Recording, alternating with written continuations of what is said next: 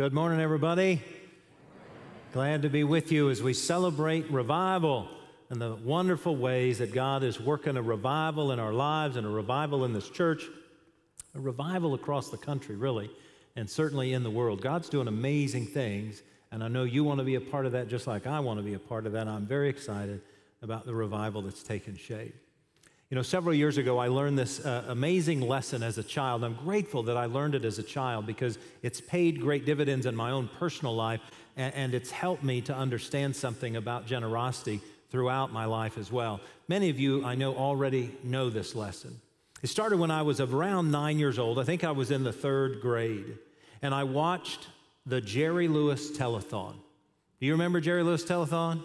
Yeah, Jerry Lewis, great. And, and I'm old enough, like, you know, one or two of us in the room are old enough to remember his contemporaries, right? Dean Martin and Frank Sinatra and all those other folks. And, and uh, every year I would watch that, and I got, I got a kick out of it because I got to see all these uh, singers and actors and all that kind of stuff. And then I also got to see, as you well remember, when they would cut to the local stations, and you'd see some people either you knew or at least had a sense of because they were local and they were in Dallas or Fort Worth or Hurst or Irving or wherever, right? And so uh, I remember starting to watch that, and when I was nine years old, I realized I wanted to be a part of that. I, I, wanted to contribute to that, make a difference with that, and, and I was learning all about muscular dystrophy as well, right, in the education that they provided. And so when I turned nine, I, I, I put together a carnival. I thought if I have a carnival, I can raise money, and so I'll have I'll sell snacks, We'll have games, ring toss, beanbag toss, all that kind of stuff. We were even so far falutin and highfalutin, we had rides at our carnival. I mean, I pulled people in wagons at our carnival, and we had a ride there together, right? And so a lot of hard work, and we put all kinds of stuff together. And just to prove to you that I once had hair, here's a picture of me when I was at the carnival. That's me with that long brown hair, right? So I lost that about age 12, but nonetheless. I wanted you to know I had hair. Yeah, that's right. Yeah, yeah. So uh, part of what I learned was this because every year I did this for the next three years, or, or for three years total. And every year we'd raise a whopping, I don't know, 25, 30 bucks. And I would send that in to the Jerry Lewis Telethon. And here's the life lesson that I learned no matter how small, no matter how big, every contribution matters. Because you know what, Jerry Lewis Telethon, they sent me a thank you note. They sent an acknowledgement. And it helped me as a young child realize that no matter how small and seemingly insignificant my contribution was, it made a difference. And I, I, I learned that lesson in such a way that it reminded me every time I was asked to make a difference, every time I was asked to contribute, every time someone wanted me to be a part of something and I believed in that mission and I wanted to contribute to that mission, I knew that whether I gave $5 or $5,000, it was going to make a difference. It was going to have impact and it was going to help folks know that something and someone cared. Every contribution, no matter how small or how large, makes a difference. That's what I loved about the, the, the, ministry banners you just saw, right? Those ministry banners are from all sorts of ministries, some of whom have two or three people leading them, some of whom have hundreds of people helping and participating. All of them started with somebody's dream or passion or desire to serve, and they made a difference. See, that's what revival is about. Revival is all about the way we can make a difference as we continue the revival that God started 40 years ago when God planted this church. And for the next 40 and even 80 and 120 years beyond us, we are in revival to make sure that God's Holy Spirit and God's power is going to continue to work and make a difference in this region and in the world because we know that no matter how small or how large our contribution of time or energy, talent or skill, or yes, even dollars, will have an impact. And revival is all about the way in which that is true. It's also biblical. I mean, there are actually several stories that help us identify this, but uh, one story in particular that I happen to love is the story of the feeding of the 5,000. You know, Jesus had lots and lots of miracles all of them recorded in the Gospels, but only one miracle is recorded in all four Gospels.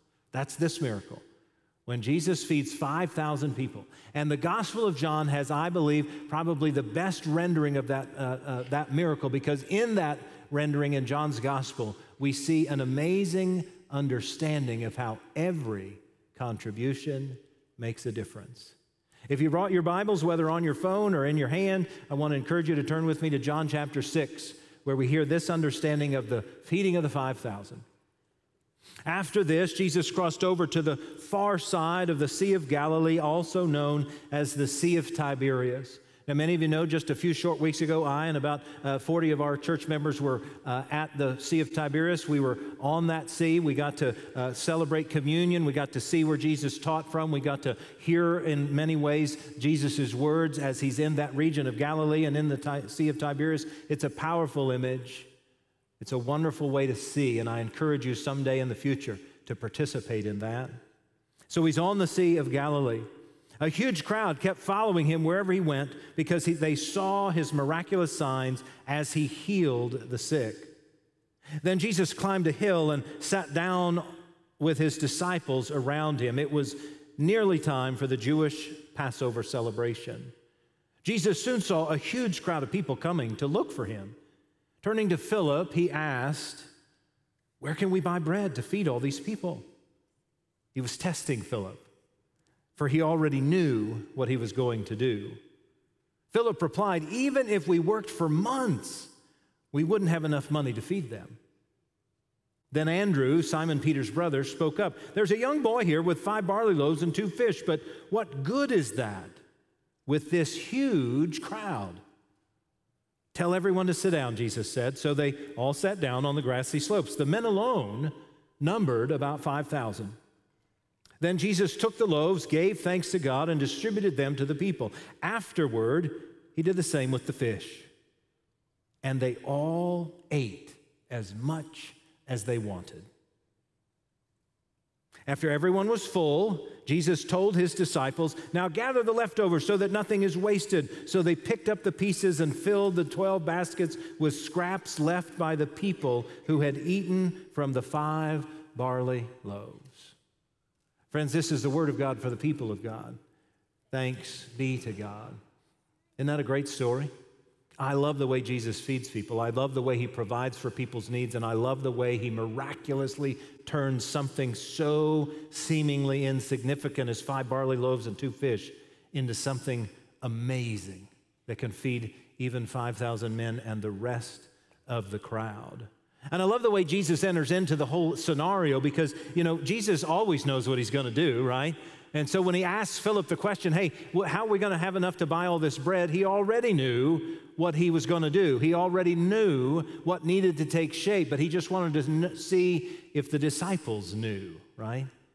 He wanted to see if these guys who he'd been hanging around with and teaching and leading into the faith and helping to lead other people in the faith, if they really got what it was that he was all about, if they really recognized how it is that Jesus actually works and what the miraculous kinds of things that Jesus could do. So he asked Philip, Hey, how you think we're going to make this work?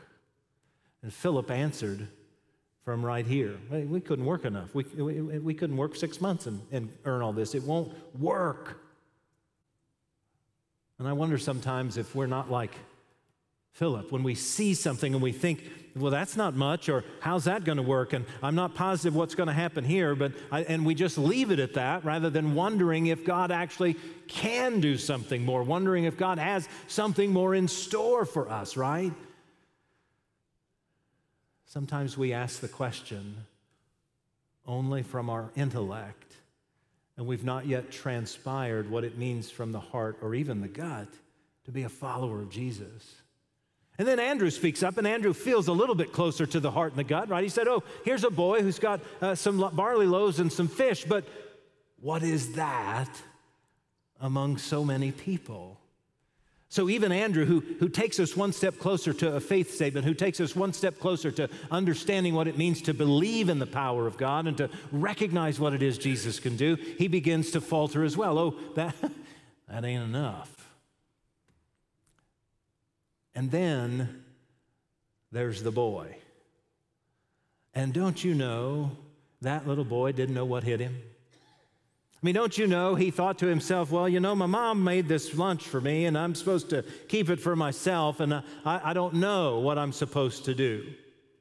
And oh, by the way, wouldn't you imagine that if there were at least 5,000 men and several other women and children sitting around having come to the seashore to find Jesus, to hear his teachings, to recognize that they're going to be transformed by what it is he has to say, and the powerful encounter that's going to transpire over the next several hours as we sit at the feet of Jesus and hear what it is he's going to do? Don't you imagine that there were a couple of other people who had lunch with them that day? That boy was not by himself. He was not the only one who had a bag that had some food in it. There, there had to be hundreds of other people who brought something to eat. No matter how much, no matter how small, there had to be other people. But this boy offers what he has. I venture to guess that he literally probably opened his bag and thought, well, this ain't much. It's not really enough for me, but I'll give it, I'll share it, I'll offer it up. And, and he does. And it begins to help us understand this powerful notion that no matter how small or how large the gift, every gift matters. Every gift. And so when he offers up his five barley loaves and his two fish, it is like saying, I haven't a clue. I don't know how this is going to work. It can't possibly feed anybody else other than me, but I'm going to give it. And oh, by the way, the barley loaves themselves indicate that he of himself and his household was of meager means. If they were wheat bread like you and I eat from now, he would have been a normal, everyday kind of kid from a middle class family income. But he was a poor kid because barley was for the poor. And so not only is his gift small, but it has little significance for anybody. And yet, he offers it. And it begins to highlight again this powerful truth that every gift matters gifts of skill and talents, gifts of capacity and ability, gift of intellect and heart, gifts of desire and willing spirits. Every gift matters.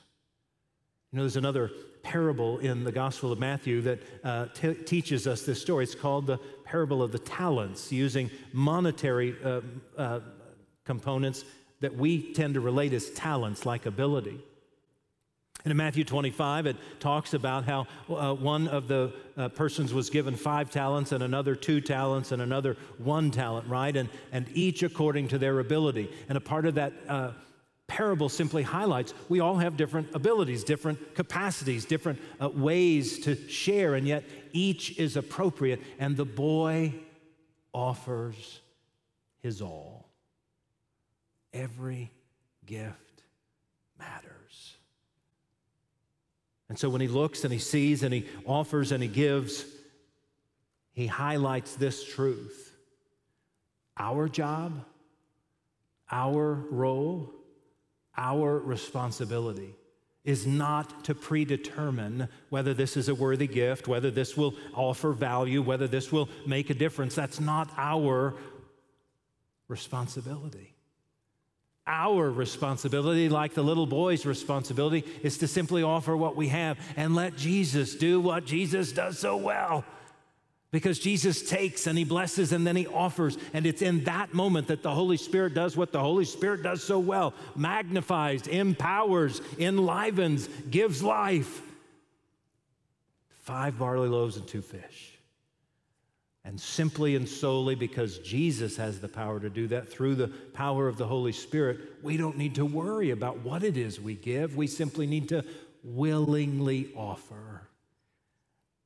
You know, the Apostle Paul said this so well. He, he wrote to the church at Corinth on a number of occasions. And at one point, when uh, Paul is writing to the church at Corinth, he's trying to encourage them to uh, make a gift back to the mother church back in Jerusalem. And in writing to the Corinthian church, he says, Hey, I want to point out to you the, the Macedonian Christians. He's, he's put, pitting one against the other. He says, Of the Macedonian Christians, they, they literally begged us for the privilege to give to the mother church. They, they literally begged us for the opportunity, and they gave so generously. And Paul would go on to say in, in 2 Corinthians chapter 8 that um, if the willingness is there, the gift itself is acceptable, not according to what one doesn't have, but according to what one does have. You see, God doesn't expect us to give of what we don't have. God doesn't expect us to make a gift of time or talent or treasure out of uh, something that's not there. God expects and desires for us to give out of what we already have and to, to give it willingly, like the little boy. To say, I, I, don't, I don't know what this can do, I'm not 100% positive, but what I do know is I'm willing and I'm able. And five loaves and two fish fed 5,000. Not just fed them, right? It said they had all that they wanted, and when they were full, because God can do miraculous things with seemingly insignificant gifts. That's what God does. Every ministry of this church started with some small voice, with some meager lunch that just said, I, I don't know, I don't, I, don't, I don't recognize how this will work, but I'm going to step up anyway. I'm going to make it possible anyway. And so there you see all of those ministries. At some point, somebody said, I want to make a difference, and I don't know how I can make a difference, but I will try to make a difference, and I'll give of myself, and I'll offer just something. And God's the one who makes something of it. It all starts with a small voice nudging us or encouraging us. We saw last week with those poster board testimonies the, the powerful image of when somebody heard that word from God and felt that nudge from God and they stepped forward and their life was transformed, or they were willing to receive God's work in their own lives, or they were willing to receive from somebody's seemingly meager gift. And their lives were transformed. I don't know about for you, but I can remember how it began to start with me. In my family, we, we didn't go to church a lot when I was a kid, but we went every once in a while. I was the fourth of four children, and therefore my parents were tired. It's hard to raise four kids. And therefore, the rule around our house was you know, if you get up in time, we'll go to church. If not, don't worry about it. And so that's kind of the household I grew up in when I was a child. But I do remember that when I went, I would go to Sunday school. And when I went to Sunday school, Mrs. Doty was one of the teachers. And Mrs. Doty was a saint. She was a meager woman. She was an elementary school teacher in the public schools, and she also had the gift of teaching the faith, and so she taught Sunday school. And Miss Doty, every once in a while, she didn't say it every week, and I'm sure she said this to other kids too, but what I heard from Miss Doty was this Daniel, God's got his hand on you. And I didn't understand what that meant. I didn't know if that was, I going to get slapped by God or was I going to, you know, was I going to call? I didn't understand what that meant.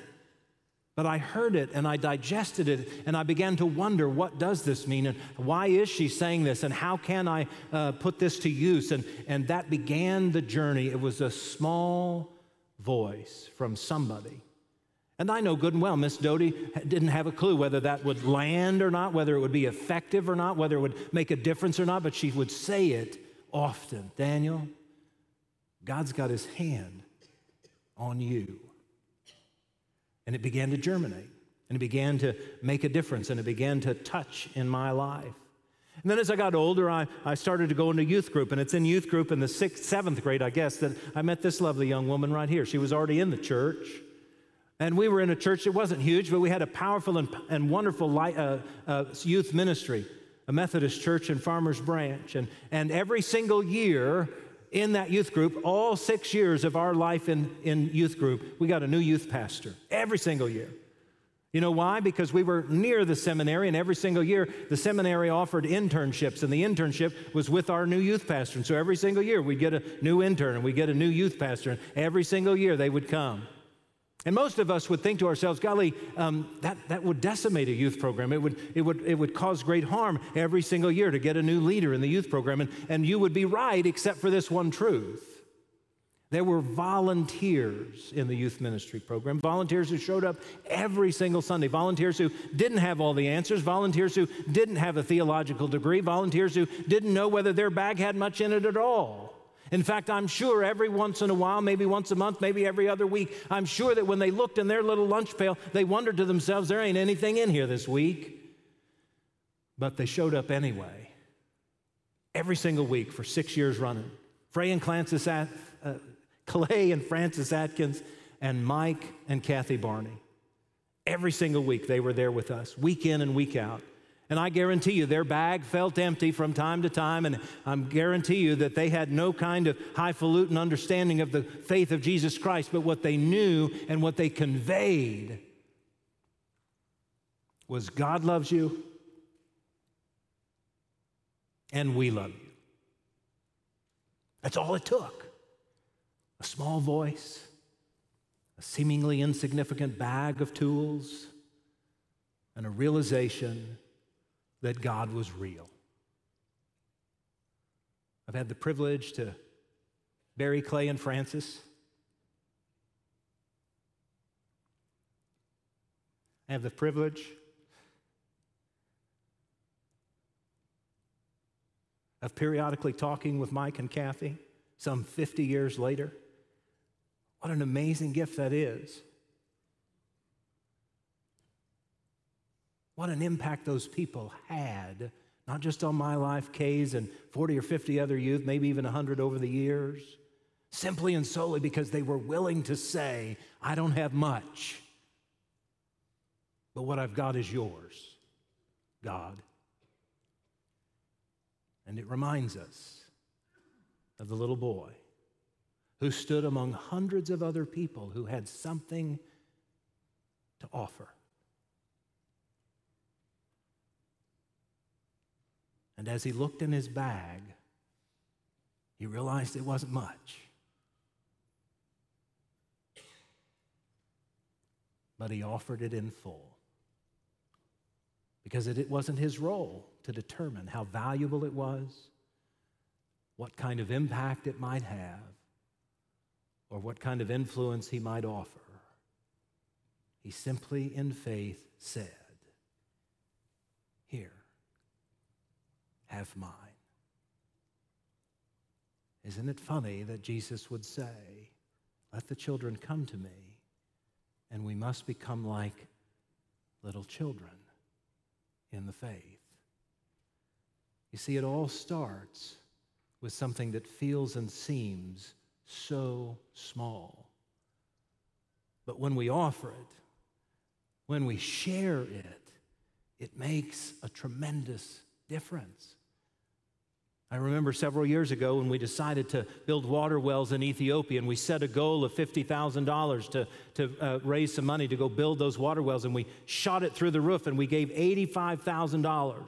And do you know that for the last six years in villages in Ethiopia, over 5,000 people, for the very first time over the last six years, have had fresh, clean drinking water because some of you gave $5 and some of you gave 5,000.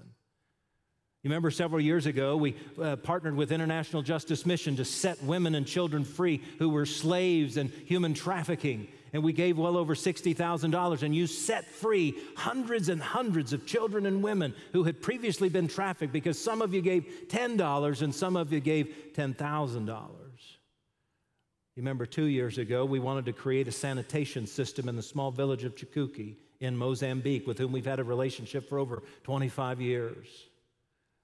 And some of you gave $15 and some of you gave $15,000, and now the trash is being picked up every day, and disease is going away, and water is clean because you started a sanitation system in a single village because everybody chose to say, I don't know how much, but I want to make a difference.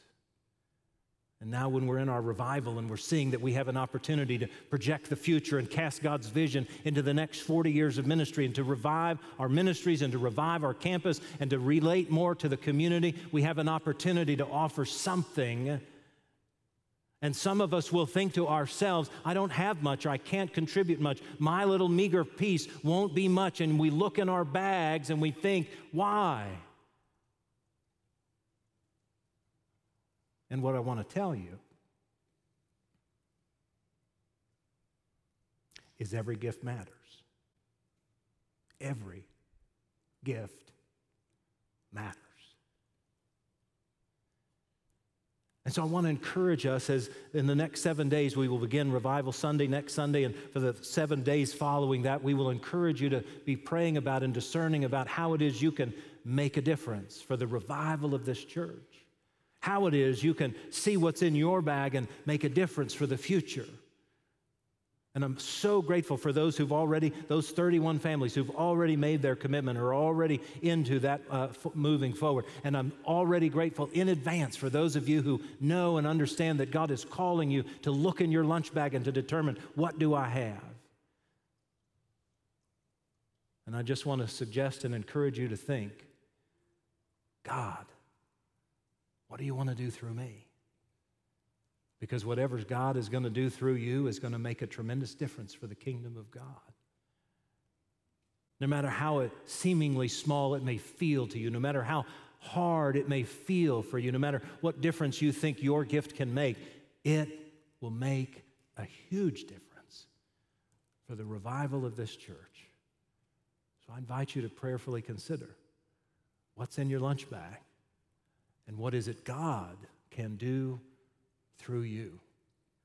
And together, the revival will become real. And through each of us individually, the corporate body of Christ will be enlivened and empowered for ministry. Thank you for looking in your lunch bag and for praying the prayer and for responding to the call because you will make the difference. Will you pray with me? Holy and loving God, thank you for your Son Jesus, for the gift of everlasting life that he offers, and for the ways in which he can take whatever meager portion we may have in our lives, if only we'll offer it to him. By the power of your Holy Spirit, God, you can feed thousands, you can transform millions of hearts, and you can make a difference in the kingdom of God.